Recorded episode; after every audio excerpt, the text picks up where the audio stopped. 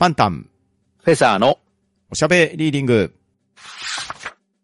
この番組はパンタンとフェザーノートがお互いに本を進め合い、その感想をおしゃべりしていくポッドキャストです。本の選出ルールはただ一つ。パンタン、フェザーノートが各々相手と感想を語りたい作品です。今回は本の紹介会です。一体どのような本が紹介されるのでしょうか？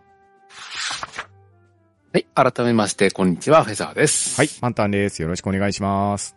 よろしくお願いします。というか、あの、2024年配信始めになりますので、うん明けましておめでとうございますですね。そうですね。明けましておめでとうございます。本年もよろしくお願いします。本年もよろしくお願いします。配信日的には、えー2024年1月2日なので、うん。そうですね、第100回箱根駅伝もやってると思います。うん、そうですね。ですね。なんか、青山学院大学の原監督が負けてたまるか作戦をやるとが宣言してましたけど、うん。まあなんかやってくれるのかなと期待はしてるんですけれど。そうですね。どんなレースになるか楽しみですね。そうですね。で、そしてですね、あの、昨年2023年12月のことなんですけれど、はい。我々のところに嬉しいお便りをいただいたんですよね。そうなんですよ。びっくりしました。うんですね。まあなんと、山田信也さんが、この番組の第35回、1000マイルブルースの感想会を聞いていただいたみたいで、うん。まあ、恐縮しきりという感じでしたね。あ 本当に、まさか著者の方から直接お便りをいただくなんて思ってなかったですからね。そうなんですよね。まあ実際に書いた作家さんに感想を届いたっていうのは初めてだったので、うんうん何か失礼なことを言わなかったかなと少し心配になったんですけどうん。い、やーなかなかね、失礼なこともね、言ってたような気がするんですよね。そうなんですよね。まあでも、喜んでいただけたみたいで、うんまあ、よかったなと思いましたね。そうですね。しかも、ご挨拶もいただき、山田信也さんが昨年からインターネットのブログサービスのノートを使われて近況であったり、また、1000マイルブルースの版権を山田信也さんが得られたということで、1000マイルブルースの短編をノートの方で配信もされるようになっておりました。うん。ですね。さらに山田信也さんからお便りをいただきまして、その中で我々が配信しました第35話1000マイルブルースの感想会を紹介してもいいかというお問い合わせまでありまして、これうはん一問二もなく、ぜひよろしくお願いしますとお返事をさせていただいたら、ノートの方で紹介記事も書いていただいたりしまして、恐縮しきりですね。そうなんですよね。いや、本当に我々の番組でいいんでしょうかという気持ちなんですけれど。本当ですよ。うーん。まあですから、あの、リスナーさんももしよければ、あの、ノートの方で、1000マイルブルースの短編の方を読んでいただければと思います。ですね。ぜひお願いしたいと思いますし、今回の番組の詳細欄の方に山田信也さんのノートへのリンクも記しておきますので、興味のある方はぜひそちらの方もよろしくお願いしたいと思います。ね。ということで、えー山田信也さん本当にありがとうございました。本当にありがとうございました。とでは今回本の紹介の方入りましょうか。はい。今回はですね、お料理時代劇というテーマでやっていこうと思うんですけれど、うん。まあ、飯テロ時代劇といいますか、美味しそうな時代劇ですね。そうですね。それぞれ本を紹介してみようと思います。はい。そうですね、江戸時代の食文化を背景に料理人として成長していく、そんな本を選んでみました。はい。えーではまた私からいきますね。はい。お願いします。私が紹介しますのは、柴田良樹さんが書かれました、お勝手の案ですね。うん。こちらは春木文庫から出ています。はい。こちらは、おやすという女の子が主人公なんですけれど、うん。かわいそうなことに子供のうちに親に売られてしまいまして、うん。でスズメ屋という宿屋で働くことになったんですけど、はい。本当はこのスズメ屋は男の子の働き手が欲しかったんですよね。うん。うん。ですから正直おやすのことを持て余していたんですよ。はい。で、それを見た吉次郎さんという方が、おやすを引き取りまして、うん。品川の紅屋という宿屋で働かせることにしました。はい。というのも、おやすにはある特技がありまして、うん。で、これは面白いということで引き取りまして、まあ自分の宿屋で働いてもらおうということにしたんですね。うん。で、そんな感じで始まるおやすの話なんですけれど、うん。宿屋で真面目に働く傍ら、様々な料理のアイデアを出してくるんですよね。はい。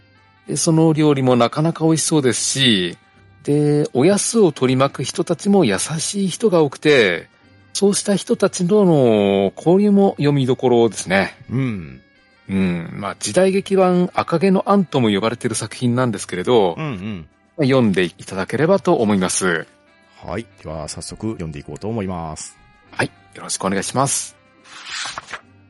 じゃあ続きましてパンタンさんお願いします。はい。今回私パンタンがフェザーさんに紹介させていただくのは、高田薫さんが書かれました、身を尽くし料理長八作の雪を紹介したいと思います。うんこちらも、角川春樹文庫の方から出ておりまして、身を尽くし料理長シリーズの最初の1巻目になります。はい。こちらも江戸時代の話になるんですけれど、先ほどフェザーさんから紹介していただいたお勝手の案より、だいたい50年ぐらい前の時代になるかと思います。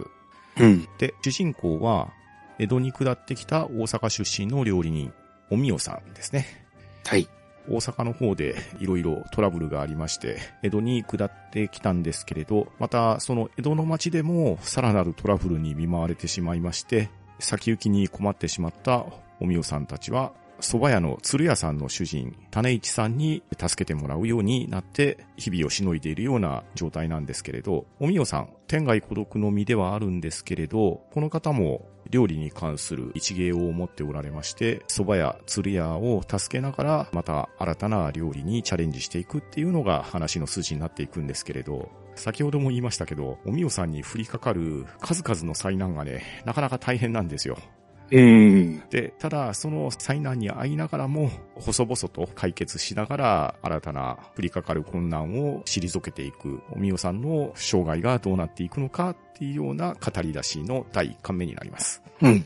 で、こちらの方も数々の美味しそうな食べ物がたくさん出てきますし、それらの食べ物が江戸時代後期、今の我々の食べているものと比べてどうなのかっていうところも一つ読みどころかと思いますので、今回フェザーさんに感想を聞いてみたいと思い紹介に持ってきました。そうですね。身を尽くし料理長はあの以前コロさんからも紹介いただきましたね。そうですね。じゃあ読んでみようと思います。はい。ということで次回は身を尽くし料理長の感想をお話ししていこうと思います。はい。番組へのご意見ご感想は、ツイッターハッシュタグ聴読か、gmail おしゃべりーディングアットマーク gmail.com、もしくは、ポッドキャストエピソードの詳細より、Google フォームへの投稿をお待ちしております。まあ、そしてここで相変わらずツイッターと言ってしまってるんですけれど、うん。まあ、特に指摘もないので、このまま通せるとこまでいておこうかなと思うんですよね。うん、そうですね。意味が通じる間はいけるんじゃないかなと、まあもしかしたらこのまま2024年も乗り切れるんじゃないかなと甘いことを考えてます。そうですね。別に X と言いたくないわけでもないんですけれどう、ん。なかなか口に馴染まないんですよね。そうですね。いつまで経ってもゲームはファミコンっていうのと同じような感じですね。そうなんですよね。X にポストするっていう言い方になかなか馴染めなくて、そのうち馴染んでくるとは思うんですけれどね。そうですね。まあ、テレビなどのメディアも X、カッコ旧ツイッターって書いてるぐらいですから、そうなんですよね。まだまだツイッターっていう言葉は消え去ってはいないってことだと思うんですよね。うん。